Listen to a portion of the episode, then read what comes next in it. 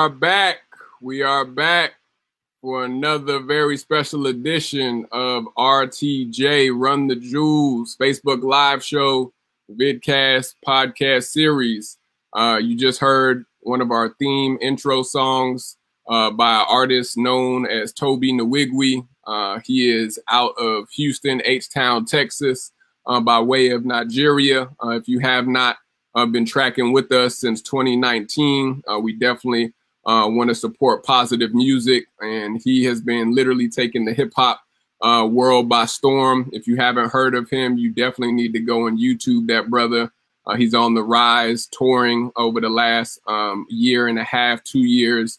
And so uh, we're going to make it shine and let it shine this evening for the Run the Jewels uh, Facebook Live show. Uh, we are this whole month of February. Shout out uh, to all of uh, the people of color for Black History Month. Even though if you're Black, every day should be Black History Month. Uh, but we, or every day should be Black History. Uh, but we are touching on the theme for this whole month of February. Bless up, bless up, bless up uh, for all of the uh, Caribbean uh, natives or even uh, West African natives. That especially is one of my special guests today. we're going to be speaking this whole month on the subject matter, bless up, why we need to um, know where our blessings come from and also to give credit uh, to where credit is due, uh, not the universe. He does have a name. His name is Elohim. His name is God, Abba Father, uh, for those who are his children. Uh, but we are uh, showing uh, this whole month of February the theme Bless Up. And so tonight's special episode, episode 97, is titled 33 Degrees of Deception, y'all. we're about to be diving deep tonight uh, with my very special guest. I'm about to bring him in. Uh, we appreciate y'all who are already tuning into the live stream, and we just started up the watch party. And so we appreciate those uh, who are rocking with us. Uh, we're about to bring in my special guest for this evening, none other than Eugene uh, Dankwa. Uh, this is my Ghanaian brother right here that we to make sure uh, you all know he's representing West Africa by way of the DMV. Uh, he, he's a dynamic speaker. Uh, he's an entrepreneur, y'all. Uh, he's actually uh, going to be teaming up and partnering with me for one of our Smart Jewels events in March. Uh, this brother is a mover and a shaker. I met him uh, last November at a wonderful conference by his his lady, his, his his lady, his boo his boo thing, Lorena. Shout out to Lorena giving me the plug for for her her mate, her her um her, her knight in shining armor, his her knight in shining armor, her king. Um, shout out to Lorena, uh, who connected the dots for a lot of us last year at the Truth Tour. Um, we are, or, I'm sorry, at um the Come Out conference. I'm sorry, I, I got it mixed up. The Come Out conference. There's so many conferences that Gene has been at. Uh, with myself and others, the Come Out conference that Lorena put together in Dallas, Texas. So shout out to you, Lorena uh, but uh, none other than Eugene Dankwa. Eugene, uh, for those that may not know you, King, can you introduce yourself to those that are tuning in this evening? Yeah, well, uh, thank you. I mean, I'm I'm trying to match that intro that you just gave me. So, shout out, thank you for that. But yeah, no, um, I'm from West Africa, Ghana. Uh, parents were born and bred West Africa. Came here just like I'm sure a lot of minorities, just to give myself and my brother and our family, you know, like just a better lifestyle of living overall. Um, so I was born here, I think about at the age of three. I went to Ghana, uh, lived in Ghana for seven years, so I was able to go to school over there. Um, just gain a little bit of wisdom, some knowledge on just how things moved um, in Ghana. You know, I think at the time my parents' move was uh, based off of necessity and just trying to make sure you know they they knew exactly what they were doing you know because it was their first time having a having a child in the uh, having a child abroad overall and times were really hard for them you know and we had this whole family where my brother my sister aunties uncles everybody back was in ghana so they were like you know why not right take them back home and let's you know let's do what we have to do, level up, and then once we got it, we'll just we'll just bring them back. Yeah. So, Yeah. Um, yeah, that that's what happened, and growing through that, you know, obviously as a kid, you learn a lot. You see a lot, right? But then some things you can't really put into perspective until you get older, and then you look back at your childhood and you're like, "Whoa, a lot happened," right? So, um, yeah, that's just where I'm from. Sorry, not to even jump or rush into it, but yeah, that's Oh no, oh no, they gotta hear your intro, man, because I know you have a powerful testimony, King. And so, uh, for those that are just tuning in to either the live stream or the watch party, uh, we are here for episode 97 of RTJ. Uh, 33 Degrees of Deception is the title of tonight's episode. This whole month, uh, we've been uh, titling the theme "Bless Up, Bless Up," uh, and so we'll be having different um, interviewees and guests that I bring onto the show for the rest of the month uh, to drop uh, some of their jewels on their testimonies and why uh, it is important to bless up and to also know where your source is coming from. Um, we are going to be diving into a lot of, of uh, hot topic um, discussion this evening for a subject uh, that I'm even excited to hear about.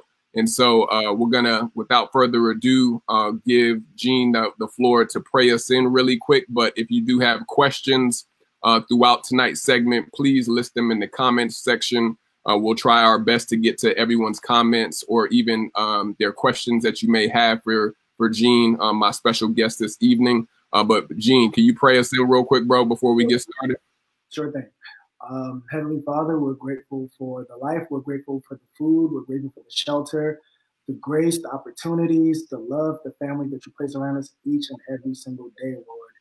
Um, we love you. We adore you, God. And we pray that as we um, come together today to just discuss and to shed light and bring the, the true light of your word to the forefront of the world, Father God, that um, you protect us, Father, Lord God, that um, we come to you and we seek refuge, Lord, and we know that you're going to guard us, you're going to protect us, you're going to uh, lift us, you're going to strengthen us, Father God, to be able to do anything and everything that we've uh, planned and we've, we've uh, put in the forefront of our mind, Father, Lord God, and that we would um, go exceedingly and abundantly above all, Father God. Um, through you and through the power of your Son, Jesus Christ, we pray with thanksgiving.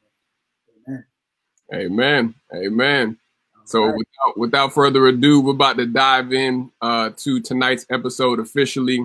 Uh, we do have sponsors uh, for each of our episodes for RTJ, so we'll give a shout out to our sponsor a little bit later on because we want to leave enough time uh, for Q and A and discussion on this subject matter: 33 degrees of deception. Uh, for those that haven't heard of what uh, the topic is of tonight's segment, of dealing with 33 degrees. You will be well informed uh, after uh, tonight's episode.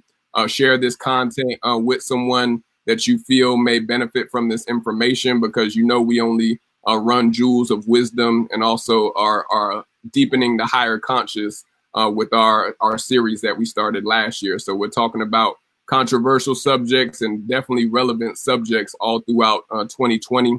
And so without further ado, Eugene, the floor is yours, King. All right, awesome. Thank you. Um, so I think I think it's a little unfair to jump into the whole 33, right? Because uh, with giving a little bit of my background, uh, don't worry, guys, don't be too alarmed, right? The thing was, um, for me, jumping in, it was very, very. It was interesting for me to find to find my foot. Um, originally, I just I love I love learning new things. I love doing a whole bunch of stuff. Um, so when I got introduced to Freemasonry, um, it had always been it had been in my family overall, right? It had been in my family, and unknowingly slash kind of knowingly, uh, they were just things I would overlook, um, just growing up. So I had a buddy of mine actually that we're still cool, um, but he got me into he got me into thinking about it and just looking into it. Um, and before I go any further, I didn't go. I actually, what happens is you have an apprenticeship, right? So you enter as an apprentice, and then you go through some stages and become a master mason. Once you become a master mason, you go through everything else. You Mhm. you know, from basically three to 33. Um, and those are considered master masons. I, I, I was at the beginning. I was at the apprenticeship. Um, it was just something that the Lord definitely checked me and checked my heart and told me, listen, you're not going any further. So I would I will share what I know based on my research and based on where I got uh, moving forward. So uh, with giving you some of the background of where I came from, um, I had family members that were involved in um, in just sororities and fraternities, things of that sort. You know, um, and it just seemed like the the men in my family, from a younger age, were very limited. You know, they were. I I remember max five men. You know, and they were like twelve women, um, and they were all older. I was the youngest one, so it was just of course, this is growing up in West Africa, Ghana, uh, specifically in Accra. Um, mm. Yeah, the it's called Adabraka, um, that area. So it was really, it was strange, you know, because I'm a kid and I don't know much about what's going on. I don't really know what I'm looking at. They were just a bunch of rituals and things that were being said, things that were done um, in the household. You know, we weren't able to go into certain parts of the house after certain times. Um, or even being able to come back into the into our living room after a certain time. So it was those kinds of things that I found rather odd, um, just growing up overall. Mm. So um, fast forward, you know, I've always had a, a thirst for knowledge. I want to know what was what and where to go, and that that was it. That was the the thing that kind of I think overall gets anybody interested in whether it's Freemasonry or it's uh, I'd say any Greek letter organization, which you can probably speak more on um, than I could. But I know at least with Freemasonry and where I was going um, in Freemasonry, it was about seeking knowledge mm. and uh, seeking truth overall. So uh, specifically, what I went into was Prince Hall Masonry um, or what I attempted to fully dive into was Prince Hall uh, Masonry, and it was it was important for me to choose a Prince Hall Freemasonry because um, it was very black conscious. Mm. Yeah, it was it was very much so. Um, it wasn't unsaid, but it was kind of that. Listen, if you really want to go into this, this is the way to go. This is the way to go. Stuff like right. that. From the research that I was asking, um, I was asking certain people about things of that sort, and it. I thought it was cool at the time. I thought it was really cool. You know, just to be able to, just to be able to know that, hey, look, listen, race still plays a factor, even on this level, even when you're seeking truth or you know you're seeking enlightenment. That was that was what it was kind of referred to at the beginning. Mm. Enlightenment. Uh, for me coming into it, it was really just that. It was like, whoa, race plays a big factor into this.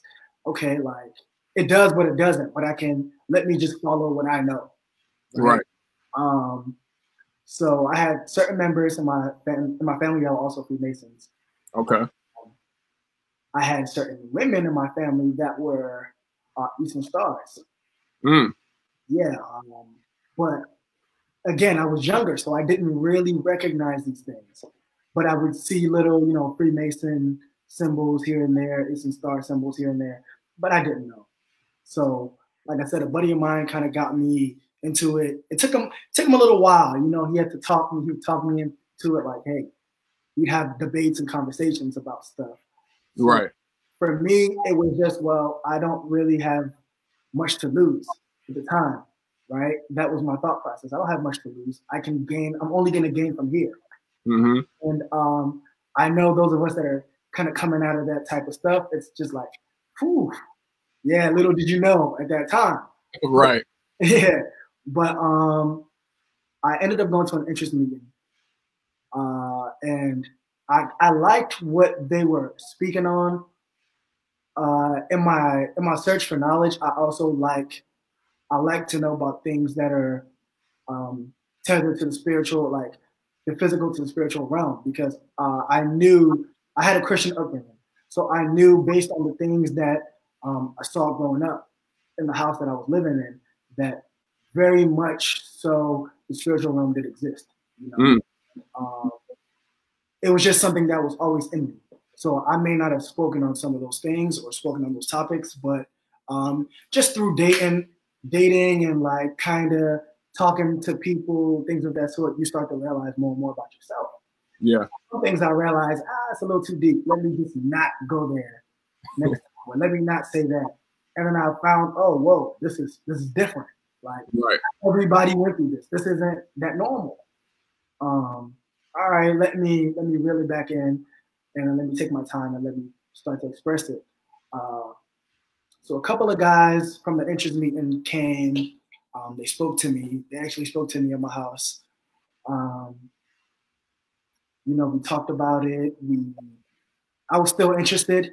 You know, kind of leave you on a on a cliffhanger. Like, there's knowledge, there's truth. Yeah, is this what you want? Okay, cool. Well, you can come on in and you'll find out. Right. Of stuff, you know. But it was nothing ever really forced on you. Like, you know, you have to jump in this. You have to do this. It's just kind of your own mind takes you in. Mm. So, in doing all this, right? Um, in doing all this, I ended up going um ended up going to the lodge. So the lodge is like places that you that's where you meet. That's where you're uh actually I'm sorry. Uh, I need to backtrack you. Um, there's a Grand Lodge. So the Grand Lodge is like the the major like the major organization or I guess what you would call like what would you guys call what would you guys would call it like your chapter or something? Not your chapter. Yeah. Yeah, okay. So the Grand Lodge is what we call it. And um, that it was like in Baltimore, right? So I would have to go to Baltimore. I went there actually, went to the Grand Lodge, just walked in, told them, hey, listen, this is what I'm interested in. And mm. hmm. yeah, and then they referred me to uh, like the it's it would be your lodge, like what your home lodge would be, which is closest to your house, you know, things of that sort. Um, so I ended up going to mine uh, at the time. I met with them. I spoke to them for a little bit. You need someone to vouch for you to get in. Um, mm. So they might they might run you through like whatever like whatever it may be. If they feel like you're not ready, they'll make you do a bunch of stuff. Some maybe some will, some won't. I mean, I don't necessarily know, but my my process wasn't that. My process was very simple. It was very okay. You're interested in coming in. All right, cool. Well, we'll you know, I'll we'll go. We'll talk about it. We'll vote on it. If we bring you in, then we'll bring you in. And then once we bring you in, you'll have to, you know, you'll get interviewed, things of that sort. So um, I waited for a while, kind of followed up on some stuff. It was real cool. It was real simple. Um, the one thing that they told, that they tell you overall is that no matter what, family comes first. Mm. And that was really big. To me, that was really big because it's like, oh, family comes first. This isn't bad. But you know, why do people look down on this? You know, like what's wrong? What's wrong with it? Stuff like that. Um, but I, I was for it. So long as my family came first, I was all for it. Mm. So I waited. Like I said, I had the interview. Two men came over to my house. You know, um, they asked me just what I was looking for, what I was looking to gain out of it. You know, and one of the, the things that you're told is you have to believe in a God. Mm. Yeah, you have to believe in a God, um, or you have to believe in a deity overall. But you can't just not be. You you can't just be atheist or believe in nothing, you know, because it wouldn't necessarily work. Right. And at the time, I kind of understood that, you know, with just kind of my background, um, growing up where I grew up, things like that. So I understood that. So I was like, okay, you know, yeah, why wouldn't you? Like, why wouldn't you want to believe in something? But I ended up I ended up going to the lodge um, just to go visit it and see what it was. And I talked with a couple of guys, and everything was everything was smooth, right? But it was interesting to see how the lodge looked. Mm-hmm. It was very interesting to see how it looked, um, and it wasn't really. It wasn't really scary. You didn't think anything of it. You just kind of think, okay, this is kind of old school, you know. It's just you think it's old school. So I left the lodge that day. I waited a couple of days, and then, you know, it came down to um, to the initiation. So mm-hmm. the thing is, you get initiated, and once you get initiated, then you go and you do classes, right? Um, and then once you do this, those classes, you get tested. And then once you get tested, you get to move up in uh, degrees as a Freemason. Mm. So, you know, we, uh, man, we were in there. I remember, and that's another thing. It happens so fast. That's, I mean, I don't know if you can speak to this, but that whole initiation process is quick. Mm. You know, it's quick, and you're like, whoa, okay, what happened? But um, yeah, I mean, you come in, you go through the back first of all. Or at least when we came in, we went through the back. Um, you kind of meet whoever your um, your line brothers are going to be. They're called uh, cable tows. Mm. So you kind of see who they're going to be. Um, you talk, you know, it's it's whatever it's going to be, right?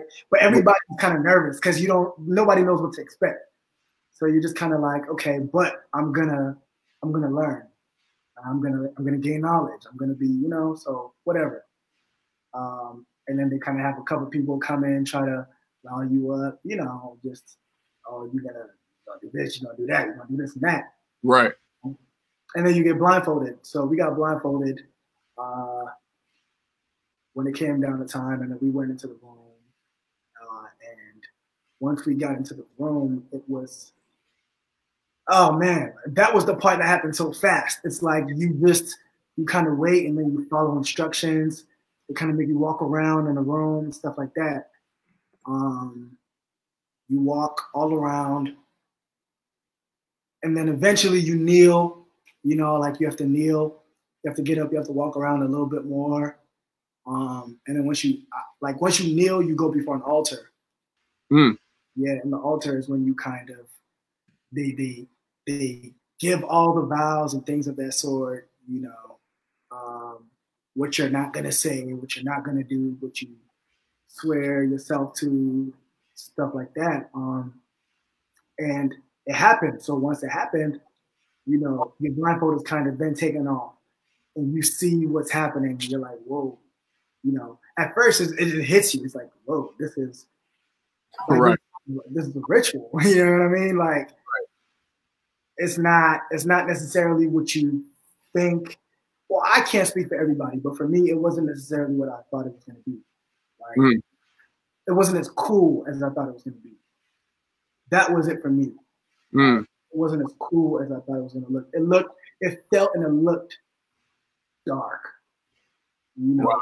and all yeah, all I could think about in my head was, if this is, if this is of Christ, right? This is of God. Why do I need to? Why do I need to be doing this? You know, like why does it look like this overall? You know, mm. I've been to I've been in church all my life. Um, I know people that have been in church, things of that sort. And even though maybe certain churches may not agree with other churches, they may not agree with, you know, um, the style or whatever it may be, there's still a common factor that most churches look the same. You know what I mean? Like absolutely. There's a, there's a standard, and I'm like, this doesn't, this doesn't give me that. So went through it. Um, and then I went to a class. I went to one class after that night was over. Um, and after I went to the class, I just, I, you know, you learn, you learn stuff. You get like, oh, I'm sorry, I forgot to mention it. At the end of the first night, they give you like a little, you know, a little book mm-hmm. to learn. Um, you have to memorize it overall. And I just remember I couldn't, my spirit couldn't bring me to memorizing it. Wow yeah, like I just it didn't click. You know, at school, you know, you go to school, you feel like, okay, hey, I'm doing this, I'm doing that. Like I'm learning this so I can get a good grade on this test. Things that seem very, very normal and straightforward. This didn't. Mm. Yeah. So, in a nutshell, um, that was what happened after that one class. I never went back um, again and to be fair, like I was I was working, I used to work as a, as a dialysis tech. So I was working crazy hours, like crazy days, um, and I just couldn't make that extra commitment at that point. So I remember talking to some of the guys, like saying, "Hey, look, it's hard for me right now to just even get into this. When I come home, I'm tired. Last thing I want to do is read to memorize, like right a mini book. You know, I just want to go to bed, honestly. So we just kind of fell off from that, and um, I told them, "Hey, listen, I couldn't really. I just needed time away." Um, Mm. And I eventually moved. I moved from Maryland, and I ended up in Atlanta. Get into this when I come home. I'm tired. Last thing I want to do is read, memorize, like right a mini book. You know, I just I told them. So I believe that's what the testimony for me, um, kind of. That was my experience with Freemasonry, right? Mm. And then maybe I'd say a couple of months later, I'm in Atlanta. I meet, um, I meet my girl, and she's doing this conference, right? So I'm like, okay, it's cool. We'll just, um, I'll just help her out with the conference. right She explains to me what it is, but I'm just like, yeah, you know what? There's nothing really uh, super deep, not super deep, but I figured I was going to handle my side of stuff on my own right you know, little did I know. And at that point in time, I had, um, I forgot to mention from when I got, I was getting involved with um, Freemasonry up until maybe right before I left, I was really in a state of speaking to God and just asking God to reveal Himself to me. mm. You know, so when I was doing these things, I was thinking, okay, God, this kind of might be you. This, you know, it feels right, it sounds right, you know, until the night, night of, and I'm like, yeah, this isn't right. This isn't, this isn't really God. Like, I don't know why I'm not feeling like I'm not drawn to it, and I'm drawn, as a matter of fact, in the opposite direction. Um, and while I was here in Atlanta, you know, the Lord really started to reveal to me just a bunch of things that weren't Him overall. You know, um, He started putting me around the right people. So we get to the conference, and uh, you were at the, of course, you're at the conference. So while you're at the conference and everything is happening, there's a panel in the conference that's speaking on Greek life. Mm. Uh, you know, like just for, like fraternal fraternal organizations overall. right And uh, I mean, you could speak to it, but Holy Spirit was just very present that day. You know, wow uh, everybody was convicted. Uh, if you weren't convicted, you were you were sharing your testimony. You know, Mm. and it was really interesting to me because the turning point for me that made me speak on those things was literally when you guys had the panel. All the ex Greeks had the panel. Um, I wasn't really on camera because Renner was shooting that day. right So I wasn't really on camera until that point that I got on the camera, just to kind of fill in and kind of help.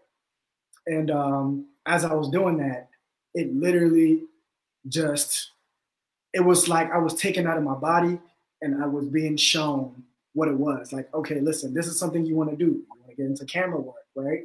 Mm. Camera work. You're doing something that brought you here. And in doing that, you know, this beautiful lady's right next to you. Put her in your life. Mm. But the people, what's ahead of you is this. You know, um, which was you guys speaking on how you got out of those fraternal organizations and Right. what they meant spiritually right you know um and i just thought it was like it was crazy poetic justice you know like i was sitting there i was like man god Mm. yo if you have the greatest sense of humor i don't know who else does you know Right. in my mind i'm like yo this is the greatest poem ever right um, so I ended up leaving and I spoke to one of the older guys, um, uh, Brett P. I spoke to him, like I sat outside with him, but I was speaking with him um, about about things like that, and he was just like, "Whoa, hold on, this is what happened to you, Mm. and you're here." So then he starts putting in perspective to me or for me, like, "Look, this is no coincidence. This is this is what it is. This is what happened. This is where the Lord is trying to get you." Like, right and so he starts asking me questions about being out and all of that type of stuff. And I'm like, I mean, no, I'm not really. Like in my heart, I'm out, but I don't. I didn't really follow back up with anything. Right. And so through that, you know, I and then I spoke with you. Yeah. So with you, I connected with a few people, Miss Renee. Um, Miss Renee was incredible. You know, she helped me through my um, through my renunciation prayers. Shout out, shout out to uh to G Renee. Shout out to yeah, yeah, yeah, yeah. Renee. Yeah. Uh, India. EB. Um, yes, India was incredible um, throughout the process of helping me. You know, just coming to the Truth Tour, your conference. You were you've been monumental. You know, um, and then I really, really want to actually big up um, Shahid. Um, he Shout out to yeah. Yeah, shout out to Shahid. He's gonna be on next week. We're gonna we're gonna have generals on next week. hmm You know, um, you guys kind of just got me through that. Of course, I can't forget Lorena. You know, um, she was probably the the backbone of just getting me through, getting me through it overall. You know, some of the things I didn't want to speak about, I would kind of find myself speaking on it, and just hearing her speak about um, her coming out of Greek life also kind of helped put some things in perspective for me. Mm. And I just took steps, man. And overall, in a super nutshell, right? uh, that's been my testimony about. Oh no, we definitely we definitely uh gonna dive dive deeper, man. But we appreciate you sharing. I know the introductory uh, piece of tonight's uh, interview. For those that are just uh, tracking with us, I'm here uh, with my brethren, uh, definitely uh, a king in his own right, uh, Eugene Dankwa.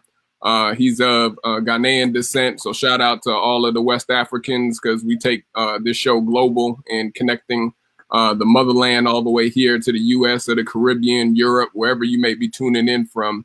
But we're talking about the subject 33 degrees of deception.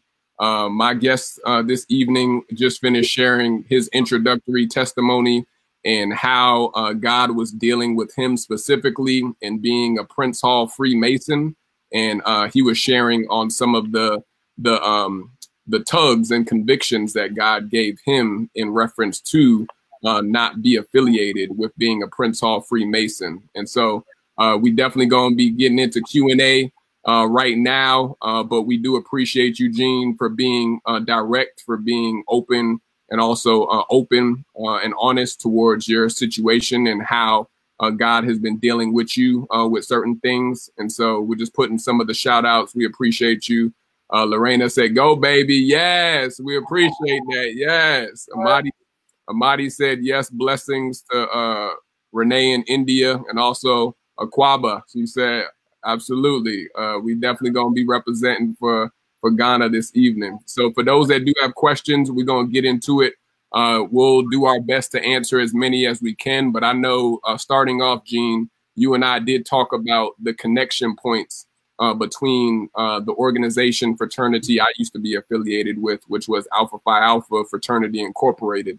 Um, and you heard exactly uh, from doing your own research that five or six, give or take, of the seven uh, jewels, which were the founders of Alpha, were all Prince Hall Freemasons and actually uh, took uh, the original uh, status of pledging into, um, not pledging, but starting the fraternity at Cornell West, uh, Cornell University in um, in New York, uh, December fourth, nineteen oh six. So.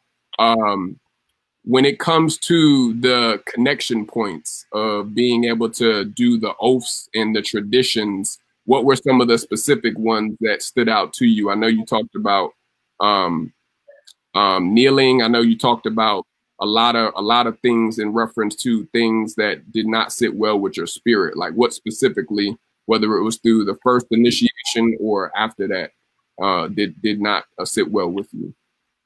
Yeah. Um I think the most, one of the most um, important things that stuck out to me, truthfully, well, there were two things. The first thing was uh, there's um, there's a point where you know you're you're pierced or you're you're pierced over your heart, like, um, but you're blindfolded when you're pierced. So I guess whatever you're being pierced with is supposed to represent a knife, right?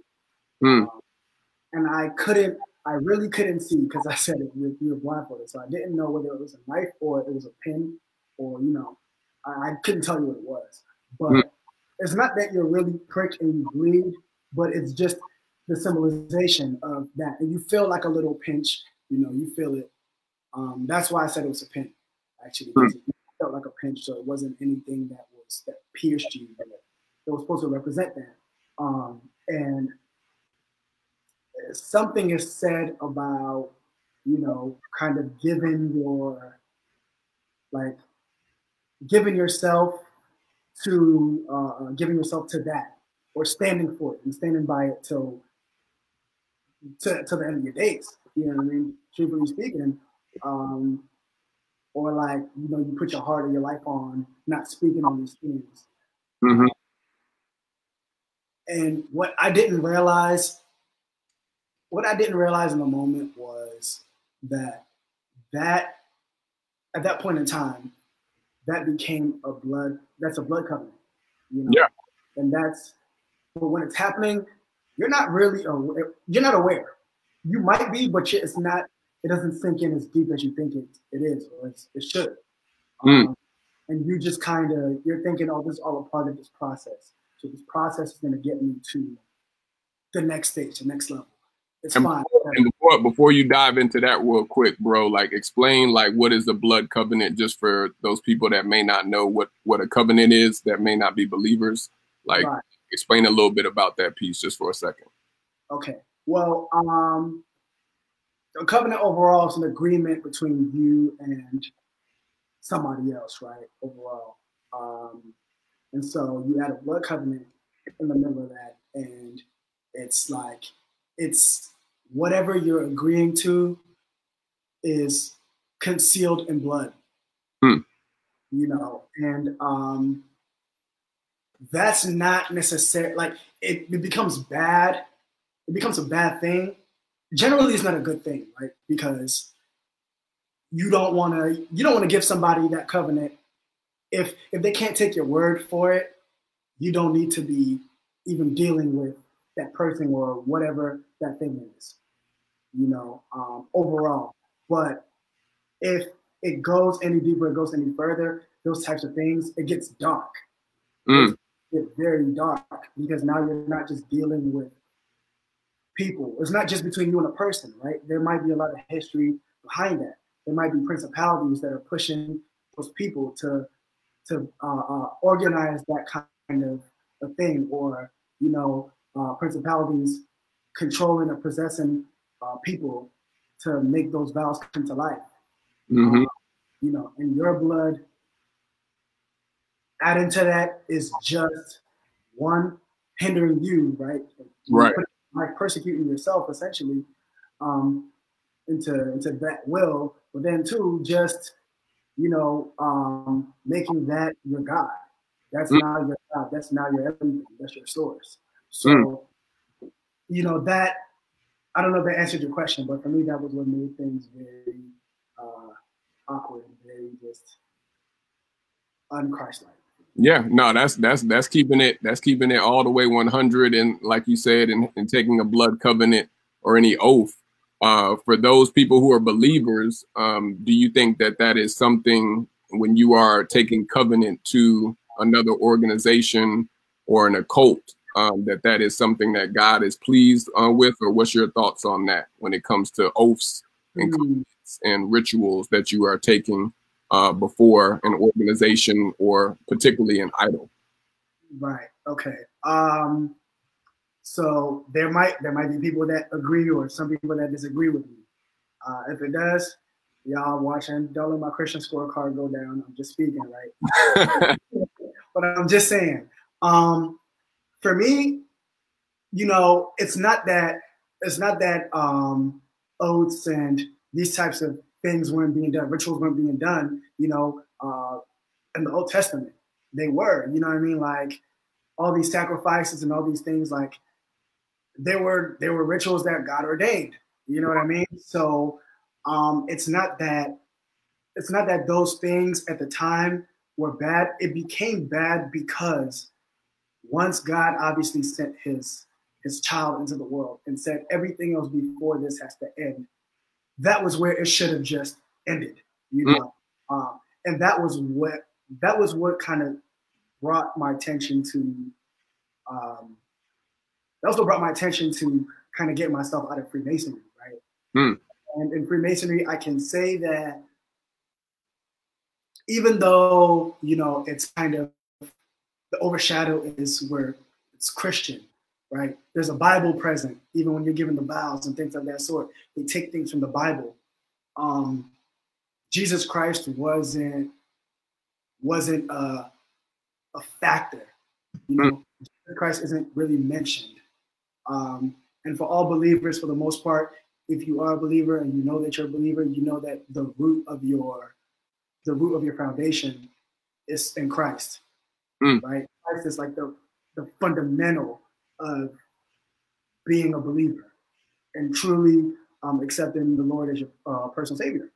Mm. So, um, when those kind of elements are missing, and you see that it's not rooted in Christ, then you're kind of like, oh, okay, um, something is off here. So it's either somebody doesn't know, like they, they don't know because they haven't accepted Christ as their Lord and personal Savior, or they're just neglecting the fact that Christ is the true light of the world. Hmm. Which is the other point of uh, Freemasonry. Right. Um, you know, so to answer your question, I believe now, knowing and accepting Christ as my Lord and personal Savior, uh, it's definitely wrong. It's definitely wrong. You know, right. Nothing, nothing, about it. Uh, nothing about it.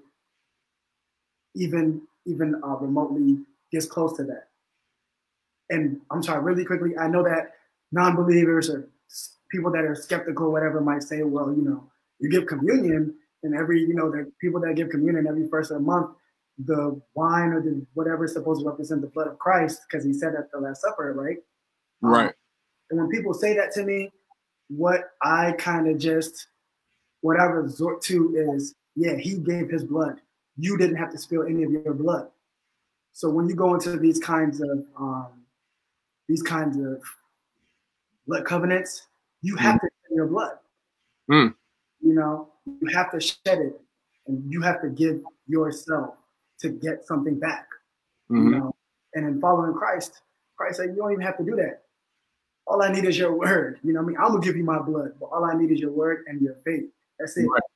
And that was what stood, that was what spoke volumes to me. Mm. And stay and stay with that point right there too, King, because I want I want you to break down uh, for for people especially that are so obsessed with enlightenment and also basically the light. Uh, you you heard my my testimony when we first sat down and chopped it up.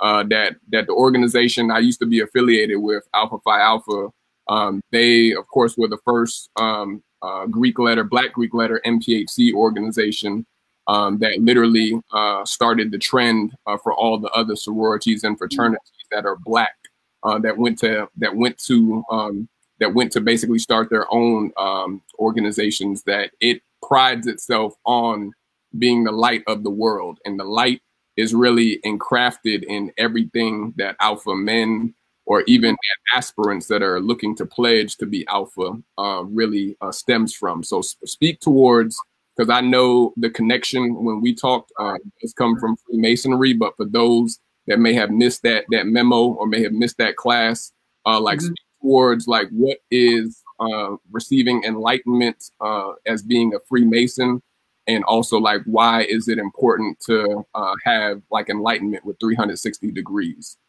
Got you. Okay, so truth be told, um, I couldn't 100% tell you what uh, enlightenment as a Freemason and what that light um, does for you and where that light takes you goes because I never became a master mason, nor did I rise up in the ranks of um, of going through the degrees, right? Of course. But what I what I can tell you is that based on in Freemasonry, especially in that um, particular uh, that particular ceremony, coming into Freemasonry, you know, they uh, talk about light a lot. You mm-hmm. know, enlightenment is another word for light, which all in all wraps itself up in the idea of knowledge. You're gonna gain knowledge. You're gonna gain the knowledge of the world or whatever the case may be, right?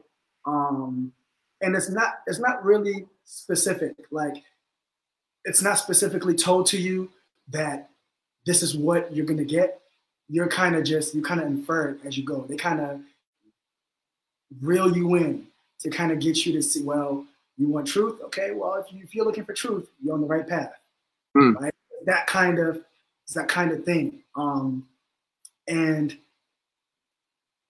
it ties back into believing that light ties back into believing in a in a deity or believing in a God, which is the point of which is kind of the first things they ask you before they, mm. uh, they get you or before you come in, right? Is do you believe in a God or a God or you know something like that? Um, and it's just they. I believe that they want you to believe in something because that something represents a certain light. Right? Mm. And that light leads to the road, I would say the road of destruction, right? The wide, the wide, the wide and and and uh and and big and big right. Path. right, right. Not the you straight narrow path, right? Right, exactly.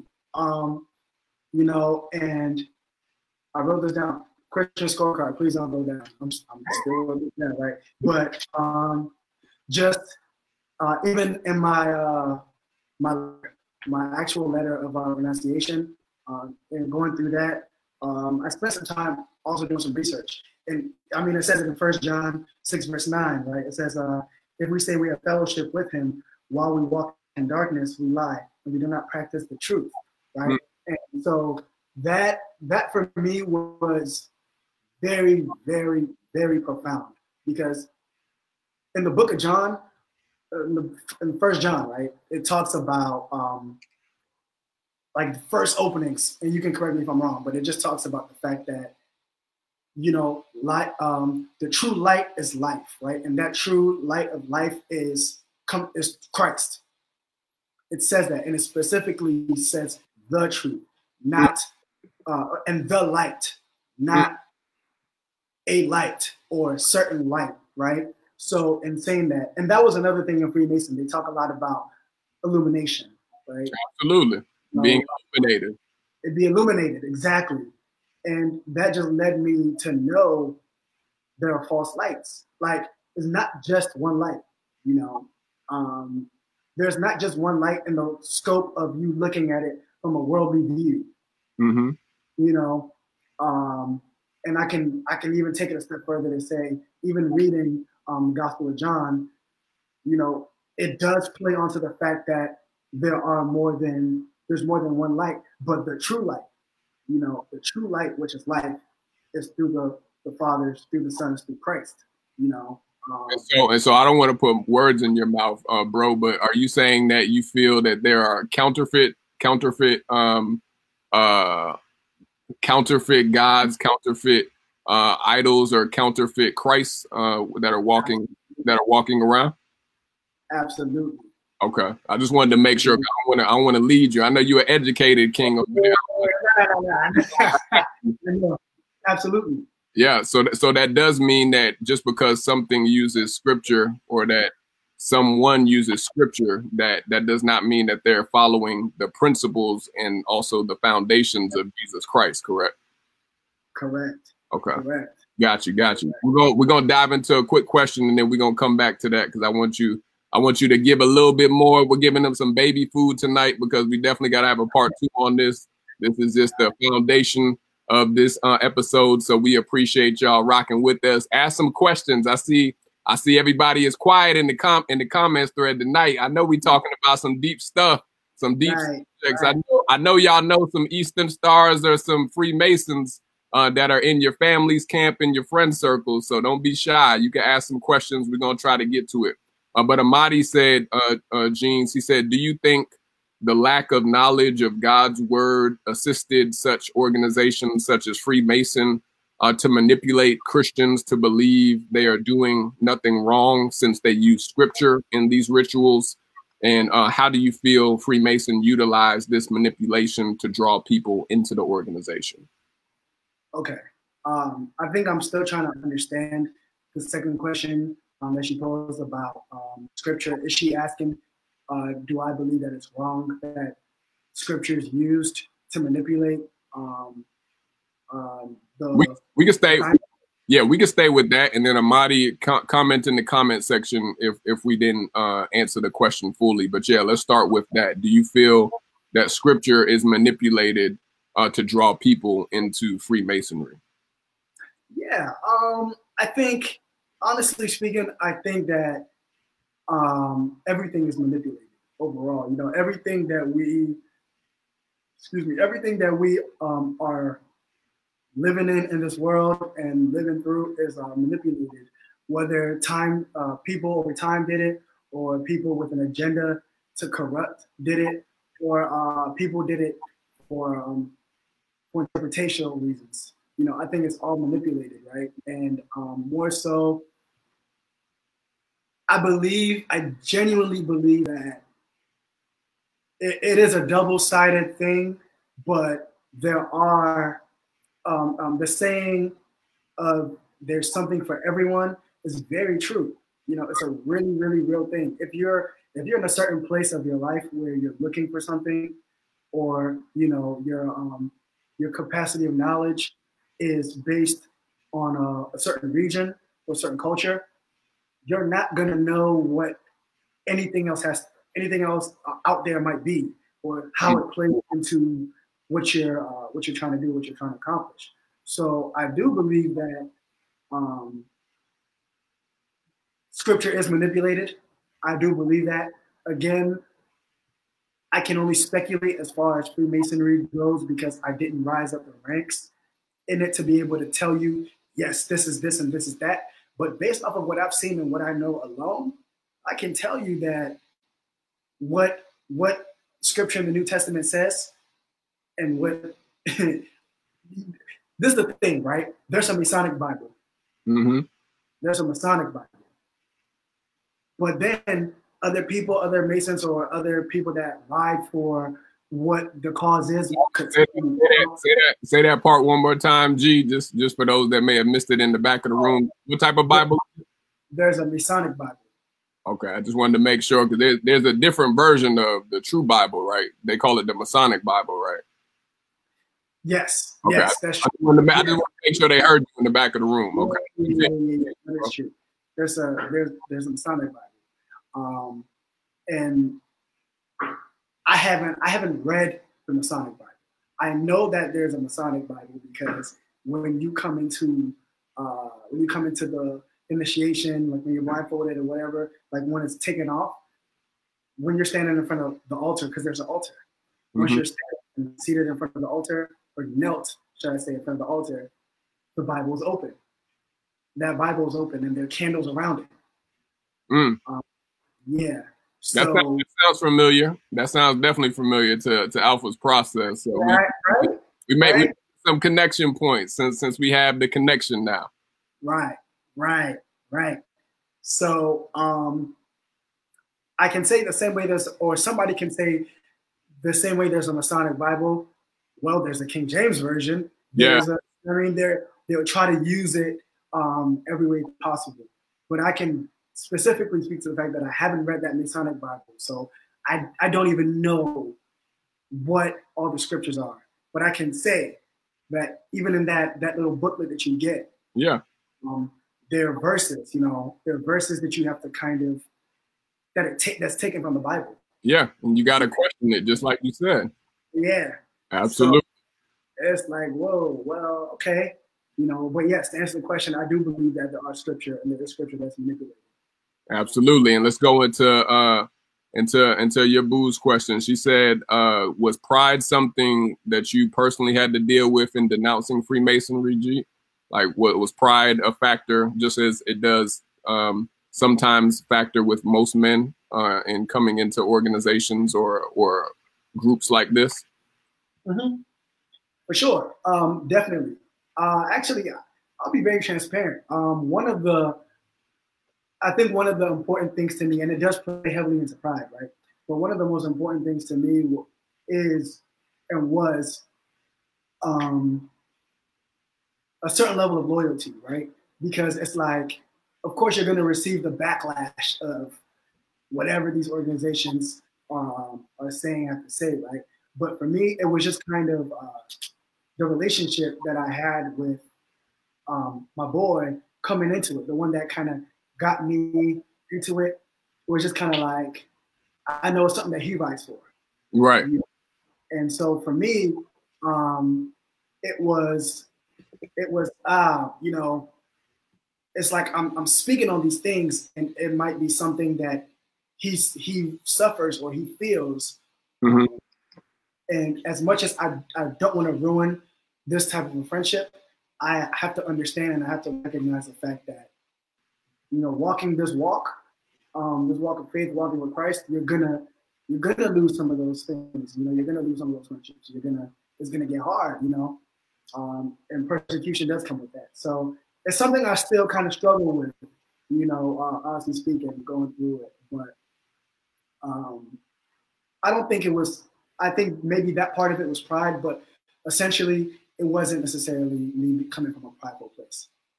Yeah, and I could I could say uh, even for myself and other other brothers that are either in frats or even that are uh, in um, Freemasonry that, that yeah they do they do sometimes struggle with that because uh, literally they're attached to these covenants that they made with their line brothers uh, with the organization itself uh, sometimes it could be embarrassing and admitting that you may have overlooked something or made a mistake even. And so I do feel that even even from you being uh, still in your in your 20s and other older brothers in their 40s and 50s and 60s been doing this thing since since uh, before Christ was here on this earth. Like they may they may feel a certain type of way uh, if yeah, they yeah yeah yeah yeah yeah. may feel yeah. a type of way if they have to admit that they were wrong because we know how, how some of the old heads don't want to admit that they wrong mm-hmm. uh, but they still married though but we ain't gonna talk about that on this episode i hear that we did have another question from asante, asante uh, asked have you looked at any good side of being in freemasonry uh, besides the bad um, so have you have you looked at any basically upside and asante correct me if i'm wrong because i don't want to uh, misinterpret uh, the question, but uh, was there any good side of being in Freemason uh, besides the bad? I see. What's up? Um, that's a good question. You know what? The thing was, it's hard to it's hard to look at it in retrospect that way now. It's hard to answer that question that way now because going into it, I was looking forward to the connections I would make in the networks that would um, that would potentially, you know, um, help my career, uh, you know, or just help my personal life, right? But then the thing is, once you once you get out of that mindset of uh, let me not even say once you get out of that mindset, but I want to say once you actually have an encounter with Christ, it's it's hard for you to turn like you can't it's hard for you to look back into those kinds of of things because one you want to be as far away removed as you possibly can from it just off of those just off of the spiritual ties that's the first thing right mm. two, but two it's like it's it's that's actually a really really good question you know um and it's a real it's a real question that we all we all have looked at. It is a real question. You know, I can compare parts of it to a relationship. Mm, parts of it not to a relationship. You know what I mean? So it's like when you get into a relationship, you see all the good things that you want and that you see initially in the person that you're with. And um, you have to put in time. Right. once you realize once you realize, oh, listen, this this isn't it. Like once you actually see, based on the experience that you have with the person and outside, and you start to see other people have had, um, other people can share similar and can testify to similar um, situations that they've been in with people like that, not with the same person, but obviously with people like that, you start to see that, oh, okay, well, there's a different way of doing this. There's a different way of handling that. Right. That's not, that's not that and then you kind of just you kind of just see the bigger picture. You're like, oh, well, I guess there were some things in there, but that's I'm past that now, and I can't go back into that. Going, going back into that can only hurt me. Mm. Um, on one side, on the other side, the reason I couldn't compare it quite to a relationship is because at the end of the day,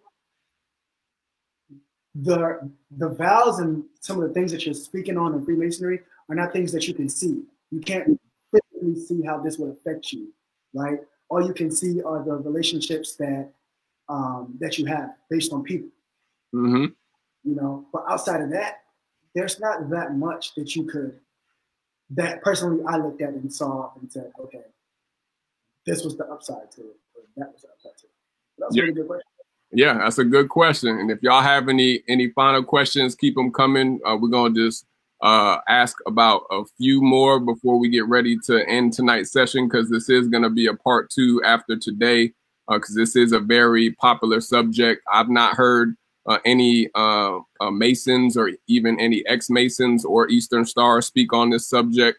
Uh, you see videos on YouTube all the time with ex fraternity and sorority members uh, that speak on their testimonies, but I've never come across uh, this this pink flamingo or or pink zebra or, or another another anomaly such as the brother Eugene uh, who uh, we are interviewing tonight, to that has the courage and the boldness to speak on his testimony on what God dealt with him on this subject. And so um, we definitely uh, want to get any final questions in that you have for this evening. But a quick shout out, thanks to all of those who, if you are enjoying the content that we've been uh, rocking this whole evening, and then also all throughout 2019 uh, with the RTJ series, uh, there's still time uh, to donate to this ministry. Uh, this is not this is not a business. This is a ministry uh, that we are doing with all of the guests and all of the interviewees that we have to share their passion, their subject on here uh, every week uh, faithfully. Uh, we've been doing this thing since February 2019, so there's still time to give, but we do appreciate those who have already given to our PayPal, uh, which you can see in the comment section, or you can cash app us at uh, dollar sign smart jewels. And so uh, we do appreciate those who have already given. And uh, if you feel led to give, with the free content that Brother Gene, King Gene, is dropping on y'all tonight. Uh, definitely, it will be in good soil that you will be giving to. Uh, we definitely uh, make sure that we take care of our our jewels uh, that watch every single week with workshops that we do here in Atlanta, classes. RTJ is just one of the platforms that we operate off of, uh, but it will be put back into the business and also to bless others with the jewels that we provide. And so, uh, Gene, before we get ready to close out with your uh, final jewel of the evening, um, talk to us a little degrees uh, because that is something that people hear about uh, from the outside. Uh, but even though, like you said, uh, you didn't ascend to the higher degrees, um, like I know when we talked, I ain't gonna speak for you, but like I know there were certain degrees that were a little bit questionable, so you chose not to continue on on um, climbing that ladder, basically. Uh, but what what are the degrees? Uh, how do they flow with y'all's process and being? And you don't have to explain all of the in-depth piece, but just break down for people that don't know what are the degrees and how are they used as a as a member. Right. Um, so based on where I was, I could say that once you receive your, you know, you receive the booklet or whatever it is that you get, you have to memorize it. You know, once you Mhm. memorize, it, you have to then. Uh, I guess there's another like there's another ceremony or there's another you know like um, initiation or you know whatever it may be to go to the next level and uh, you you get there you have to be able to say all of it um, based on whatever they do i mean i, I don't know i wasn't there uh, on that next level but you know you you have to recite what you saw or what you read um, and just be able to be able to do it without hesitation, anything of that sort. Um, and then they would do whatever it is that they do. And in my general knowledge and my general understanding, that's what it consists of. the thing is, each time you get you get a book, it gets more, it gets thicker. There's more, you know, there's more to learn. There's more to memorize. Um, and I'm sure, I'm pretty sure maybe there's certain things that you would have to do. Um, I could say for me, when I was uh, when I was doing my renunciation prayer, shout out to Ms. Giovanni, um, I had to do them for my family, right? Because you want to break off those generational curses. Mm. So uh, I had family members that ascended to the 33rd degree. Wow. Yeah. Um, just, just really quick before you continue with that, there is more than 33 degrees, correct? I don't. I don't think so. I don't know. Like honest, I honest, I couldn't tell you if I like. I don't. A million dollar question. We're gonna come back with that answer on part two. When you find out, let me know too. but um, yeah, I had to do it for the rest of my family. So just reading, reading the renunciation prayers, uh-huh. and seeing the things that some things were ritualistic. You know what I mean? Like, and it's hard. It's kind of hard to explain. You probably know, but what usually what's being said um, during the ritual is what you're doing, right? Or even if you're not doing that, you're doing a representation of it. Mm. You know, so things like, oh man, it's crazy. Like I saw things that uh, in reading it that was like, you know, drinking out of a skull. Right, right. That's what I hear about too, like skull and bones type stuff. Yeah, you know, like just reading reading that renunciation prayer going back to me was it was crazy because again, I don't know, right? I don't know anything about those levels, but just reading that and seeing that and knowing what I went through coming, just even coming in on an apprentice level. Right. You know, that type of stuff, it's I can imagine how dark it gets, you know. So and is so, it so is it godly? Is it godly? Did did you see God in the in the midst of the degrees that you were that you were in? Did you see Christ? I did not. Okay. I did not. I, I can honestly say that even after the fact, I felt a little lost. Mm. You know, I felt a little lost because what it does is it puts you in a mindset of questioning. You know, and um, I don't personally. I believe that what we all have questions. We're all gonna have questions. We're, we're all gonna have things that we want answered. You know, et cetera, et cetera.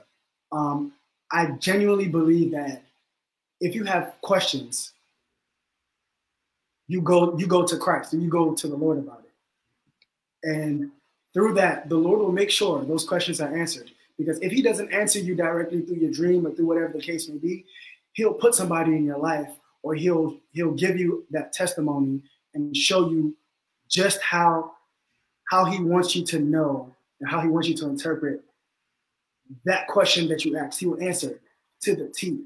Mm. Um, and it's all in the scripture. You know what I mean? Like it's all in scripture. Any question that you might possibly have for God, He tells you everything you need to know in scripture. Mm. And nothing more past what you don't need to know. That's real.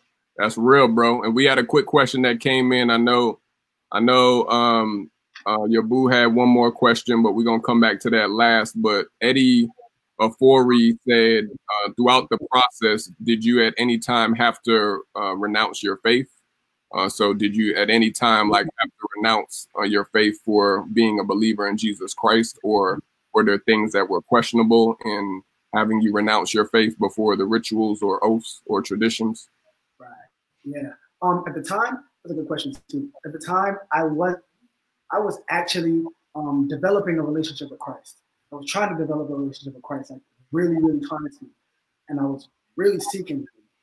And um, and so I believe that because honestly, I believe that some of it had to do with ego.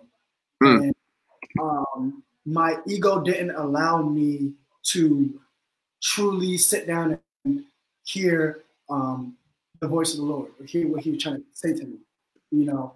And um, actually, I, I heard this at uh, one of Pastor Stephen Chandler uh, of Destiny Church, um, the senior pastor over there.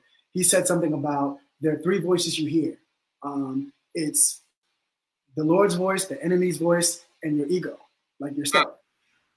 And um, I think that just in my in my search for knowledge, I thought I knew it. I thought like, oh, I know it. I'm trying to, I'm trying to go get it. I got to find out. I'm gonna find out. I'm on top of this.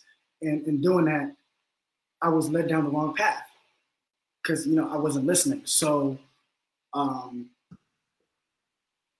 I felt like I didn't renounce my faith, but I compromised a bit of my faith without without even knowing that I did it. Mm.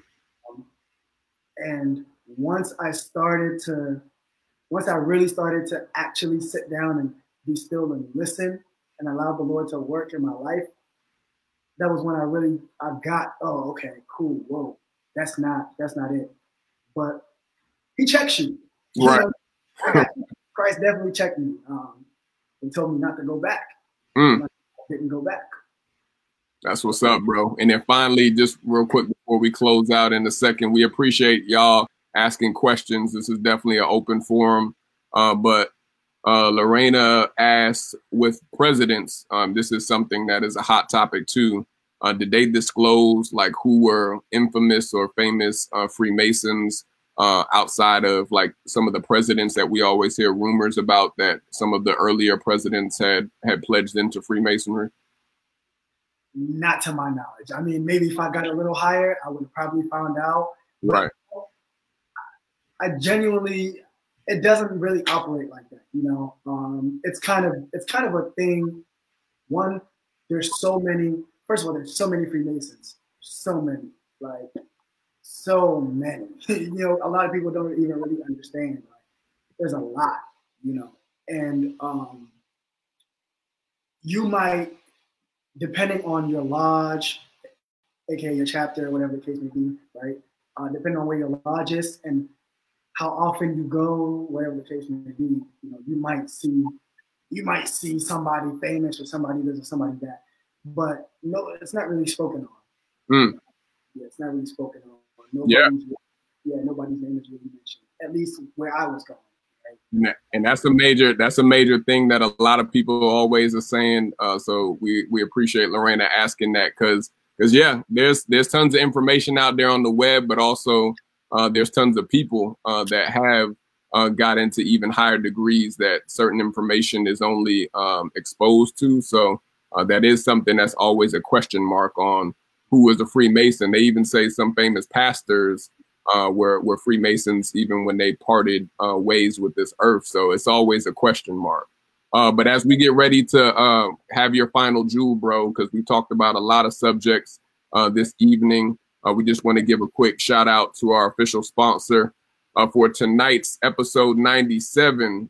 he's actually one of my clients. he they say he has some bomb um, barbecue sauce, some hot sauce that he he operates out of Atlanta. he makes it fresh uh, for any events or any occasions. It's called Slap Someone Sauce by my one of my clients, Kiplon Taylor. Uh, I'm, I'm a vegan, so I told him I can't taste it unless he comes out uh, with some vegan friendly sauce. But all, all, the other folks that I talk to say uh, it definitely makes you want to slap someone. So we just want to give a shout out to our official sponsor, um, Slap Someone Sauce by Kiplon Taylor. Uh, he has an IG if you're here in the local area of Atlanta, uh, he's definitely at different festivals uh, here in the city. Uh, but definitely go. And if you're looking for some authentic sauce for your cuisine, uh, we want to make sure we give a shout out to Kiplon Taylor. Slap someone sauce. Uh, but um, Gene, as we get ready to close out, bro, mm-hmm. think about all the subjects we've talked about. I know this is just foundational that we laid the groundwork for uh, the generals uh, who we're going to be on with next week. And then we definitely want you to come back with uh, part two on this. Like, what is the one final jewel that you would leave with someone that may be watching? Uh, they may have a relative uh, that is in Freemasonry or Eastern Star. They may even be connected to it themselves based off of their parents or their um, their grandparents uh, that have been connected to these organizations and they are believers. Like, what would you say uh, as a final jewel of what what they they need to do or even be aware of after today? Yeah, um, I think the most important thing everybody has to recognize and have to understand, um, whether you're you have family attached to it or not, um, maybe even if you're just considering, is just simply to know. It's good and well to go to have fun, you know, do whatever it is that you want to do, live your life, but understand that, you know, there there's very much a spiritual world. And it really does exist. You know, don't think that because you can't see it, it's not there. Don't think that because it it doesn't affect you um, as far as you can see it, as far as you can throw it, um, that you you can't be affected, and your descendants and people that come after you and your lineage can't and won't be affected. You know, um, a lot of these organizations, whether the people in charge, the people that are um, following rank, uh, know it or not, you know, there are these organizations are working and they're doing the the um, they're doing the groundwork for a lot of these things that happen in the realm of the spirit. Um, it's very, very, very, very important that you check your you check your hearts, you check your souls, and you make sure that you know if you don't know if you don't know what you're getting yourself into, you don't have to believe in Christ. Honestly, I would say you have to believe in Christ but you don't even have to believe in Christ. Just before you get yourself involved in any of these types of organizations, make sure you know the background of where these organizations come from and what they stand for. Because a lot of what they stand for is going to be rooted in, in, in your spirit, the soul, the heart of what it is. So just make sure you know where all these things are coming from and what spiritually it does to you. And then move accordingly after that. Absolutely. That's a that's a great final jewel uh, for for the people, the jewels that are watching. Uh, G, um, but my final jewel would just be uh, the time for making excuses. Uh, this year in 2020 is over. Uh, I've talked to so many men uh, in reference to the ego, the pride, the fear of being able to hear from God directly and still choose to not obey God, especially when it comes to this particular spiritual matter based off of their cousin, they they grandfather, their uncle, uh, even some of their siblings that are attached to these organizations or occult groups. Um, but if God is is is literally going to take your life tomorrow or even tonight, you're gonna have to answer for you having that seed that has already been planted or that seed that has already been watered and you knowing that there are some questionable things with the fraternity, sorority, or even the organization or cult that you may be attached to. There's no possible way that you can get out when it comes down to it with your judgment. And God is is literally standing before you and asking you like why you chose to to still be affiliated with something that the Holy Spirit has checked you on uh, I, I, I don't even know. I don't even know if you're gonna get in or not. That's not for myself or Gene or anybody to judge. But there are some things and spiritual matters that we try to play with or patty cake with, as my sister Jadine says. But when it comes down to it, it's either you know or you better ask somebody because you will be held accountable even for some of the things you do not know because we are adults. We are adulting. So 2020 is definitely the year of no excuses. I got family members that's attached to these organizations. I got friends. I got loved ones. I pray for them daily. I talk to them. I consult them. Uh, but they gonna have to stand before God by themselves. I ain't gonna be there. Gene ain't gonna be there. Your wife is not gonna be there. Your brother or your dad, your mom, granddaddy, your grandma, they not gonna be there. You gonna have to stand before God and report out why you chose to not go the way that he was pulling you to go and why you chose to stay involved with something that he said, get out, come out from among them.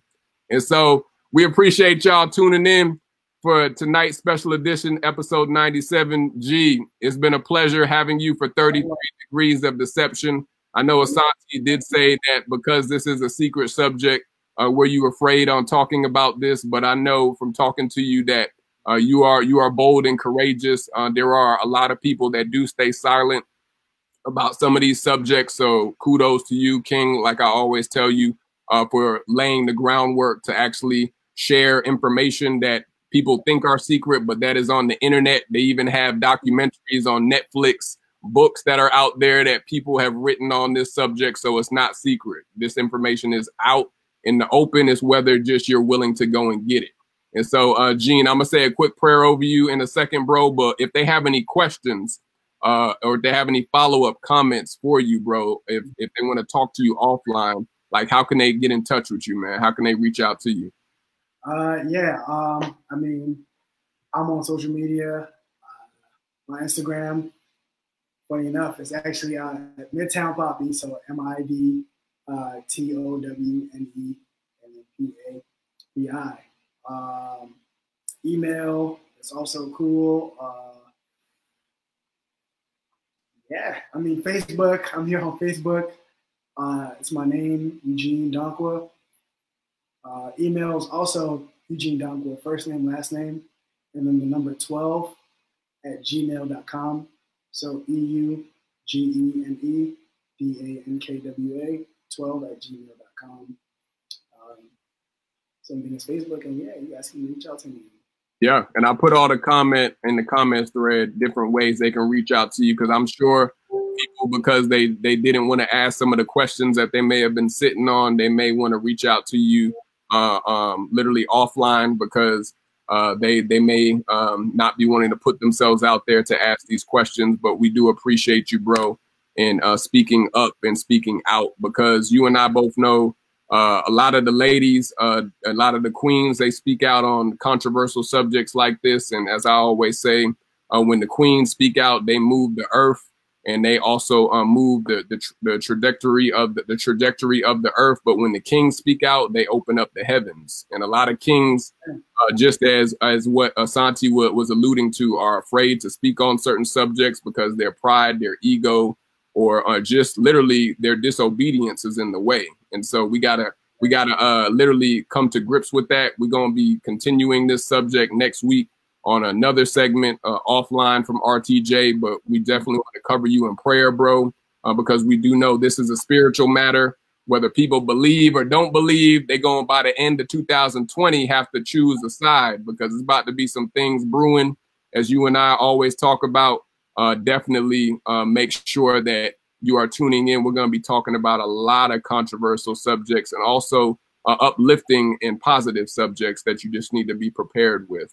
Also, uh, definitely, uh, Boo Boo just wanted to make sure we give you a shameless plug for your photography and, and, and film production business. So we definitely got to give you a plug, G, for he's a he's a producer of uh, upcoming director, y'all. He's doing some major moves based out of Atlanta now. So uh, he's actually going to be working with myself um, on a, a, event that's coming up in March, which we're going to drop the link in the comment section.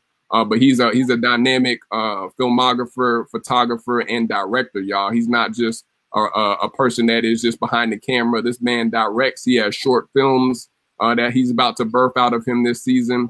Uh, but if you are in the ATL, uh, because we are based out of ATL. We do have a photo shoot event that uh, is coming up that we're both collaborating on. Uh, so definitely, if you need your fresh your fresh space uh, for 2020 going into the summer or the spring, I know my birthday is coming up soon, so it's about to be a birthday turn up. but if you need your professional website photo, your LinkedIn profile, or even just if you just want to come out and get some pictures so you can show off and look good for the rest of the year, uh, yes, absolutely. For Valentine's Day coming up, for any other special events, uh, click the Eventbrite link that I dropped in the comments thread. And we do have an event coming up at the beginning of March uh, to get your professional headshots for entrepreneurs, young professionals, or even uh, just those who are just trying to have some fresh pictures uh, for going into summer in the spring. Uh, definitely, we'd love to have you and also network with you. Uh, but Gene, I'm gonna say a quick prayer over you, bro, because I know we out of time. Uh, want to make sure you're able to enjoy the rest of your evening, King. Okay. All right, Father God, I just want to thank you uh, first and foremost uh, for King Gene uh, just coming on here and just uh, being just courageous and bold and and not being afraid and fearful as many of the men and also even some of some of the women that are literally attached to some of these organizations that uh, you've already questioned them, you've already convicted them, you've already tugged at their heart. Uh, but Gene, he actually had the courage and the boldness to speak out on this and to be transparent about where he's at, even with the process that you have him on right now. And so we thank you, Lord, for his obedience first and foremost. Uh, we thank you for uh, your your guidance, Holy Spirit. Uh, we thank you for even his support system, even for uh, Lorena, his girlfriend, and other family members and friends uh, that you've attached to him to support him uh, in this new journey that you have him on for 2020. Uh, we pray that you will bless him uh, beyond his wildest measures, just from his obedience and stepping up and speaking out on these controversial subjects and making a decision, most importantly, to live for you. we thank you, Lord, uh, we pray uh, that you will cover him with your hedge of protection from any naysayers, uh, from any uh, attacks, or from any um, and just any beef or people that may try to just rise up just from him speaking the truth that you have given him to speak, Lord. Uh, we we pray against that and we bind and rebuke uh, any of those attacks that may come by air, land, or water. And it's in Jesus' name we pray. Amen. Amen. All right, King. You know we're gonna be in touch, man. We gotta have you on for round two. So it's already it's already signed, sealed, and delivered. For those that were tuning in, uh, we appreciate you, uh, Gene. You know we'll be in touch tomorrow, King, and uh, I appreciate you dropping the jewels tonight, bro. No, thank you for having me. I appreciate it. All right, man. We'll talk soon, man. Sir. All right, peace. Have a good one.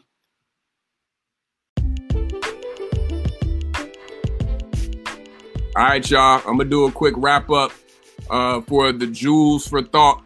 We, we titled this something new, uh, Jewels for Thought for the, the wrap up this evening. We we we going deep this year, y'all. This the first this the first person I've ever had on uh, the segment for RTJ since we started in February last year that really was dropping some heavy jewels on y'all. This is a subject that you may have heard about, uh, but a lot of people are not talking about. And so we want to make sure that you are having a foundational level uh, to understand uh, what really is Freemasonry and where does it come from? Where is its origin? And we're going to be diving deeper into this subject uh, throughout this year and also the connection that it has to uh, NPHC Greek uh, letter organizations, whether you're in a fraternity or sorority. Uh, you may not have heard or may not have made the connection, but there is a connection to Freemasonry. And Gene was just able to connect the dots for you and also those that may have been even catching the replay tonight. And so the jewels for thought is uh, just make sure you are doing your research, y'all. Uh, there's so much information out here on the World Wide Web uh, that a lot of people are either afraid to look at or afraid to dig up the, the bones or the skeletons to look on their own and do their own research. Uh, but there's tons of information out there that you can access. It's not just hush hush like it was years ago uh, when the web and Google had not blown up, and even YouTube uh, the way that it has been. And so make sure again that you are taking the time if you are going to join an organization or whether you are already in an organization to still do your research. Because if you are watching tonight's episode, uh, again, you will be held accountable for the information that you heard. Uh, you can't say that you didn't that you didn't uh, hear this information not from myself or even not from Gene, but from the Holy Spirit, God, or Christ that led you uh, to watch tonight's episode. And so, shout out again to Gene Dankwa um, by way of Ghana, West Africa, uh, and speaking up and speaking out and being bold and courageous on talking about 33 degrees of deception. I just dropped the link uh, in the comment section because uh, we are an enterprise, Smart Jewels Enterprises. Uh, we do operate uh, solely uh, out of Atlanta, but we are global uh, with our, our workshops, our resources, and also our ministry. And so, if you are seeking financial peace uh, or debt freedom for 2020, uh, we do have signups for upcoming spring Financial Peace University classes. And so, if you are interested in taking this class remote, you can take it from your home or from whatever state or country that you are in. All you need to have access to uh, is the internet and also uh, have access to uh, a tablet, uh, laptop, or cell phone device. And then you could literally uh, be taking uh, our nine week class for FPU, Financial Peace University. I'm a firm believer that you have to get out of debt to really be able to live the life that God wants you to live and not owe any man or woman a thing.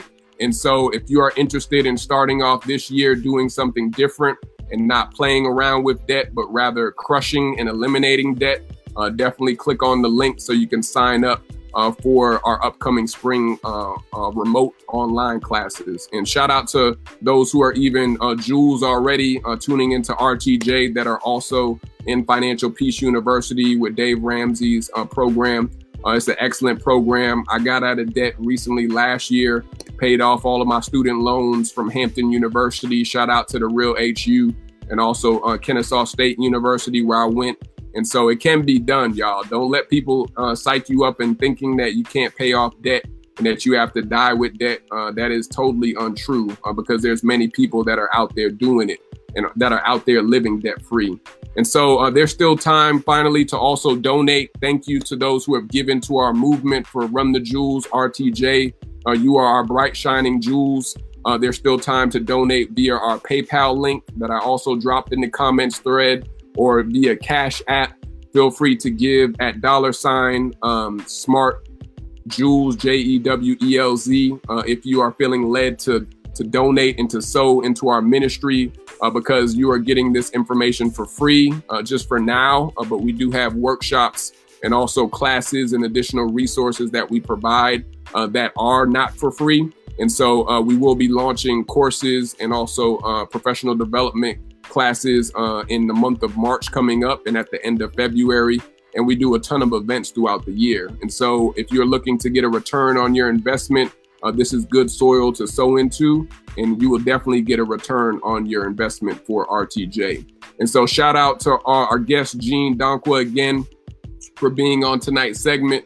Uh, stay tuned for next week. Uh, we're going to be having uh, another special guest that has already been on the show uh, to talk about her testimony uh, in reference to a very controversial subject. And so the theme for this month of February is bless up, bless up, bless up.